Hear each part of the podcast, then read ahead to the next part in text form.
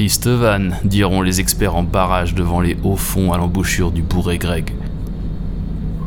Mais quand je vois les murailles de la Casbah, les bancs de sable, les bateaux échoués à la marée basse, je peux que penser au bled, en Bretagne. Je dois avoir un truc avec les cités corsaires.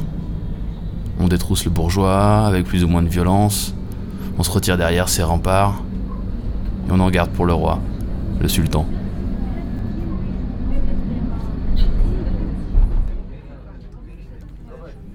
De Salé-le-Vieux à la Casbah, la République du bourré grec, pirate ou corsaire, hein, on va pas pinailler sur des lettres de marque, la République du bourré grec donc a brillé dix fois plus longtemps que celle des Malouins. Il tenait la mer du Ponant, rançonnant même les Anglais, kidnappant jusqu'en Islande. Après, c'est devenu compliqué. Les plus républicains ont dû rejoindre Alger sur la mer du Levant. Ça a duré quelques siècles. On dit que les derniers à se battre étaient d'anciens du bourré grec. Quand on les a coulés, ils se sont installés sous l'aqueduc d'Ain Zebouja. On rançonnait les citadins en eau et les passants en bas.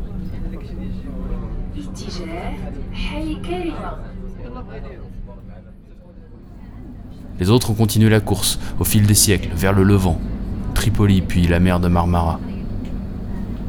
On dit que les derniers à se battre étaient les descendants d'anciens du bourré grec. Quand on les a coulés, ils se sont installés sous le pont du Bosphore pour braquer des cargos, descendant en rappel, s'emparant dans la nuit des richesses de partout, voire de quelques VIP.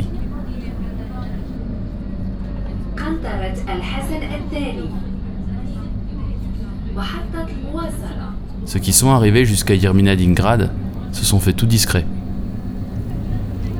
Le secteur de la rançon était déjà bouché. Puis un jour, le barrage a pété et baptisé par immersion le quartier des passerelles. On dit que les descendants des descendants des anciens du bourré grec ont senti comme un appel et ont réinvesti les ponts jusqu'à la mer du Ponant.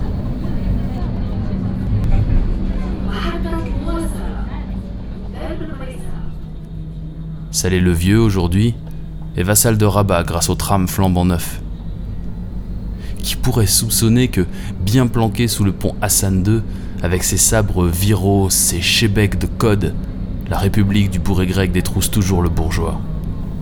Lui donne envie de pleurer, siphonne ses bitcoins, puis se retire derrière ses pare-feux, mais n'en garde plus pour le roi.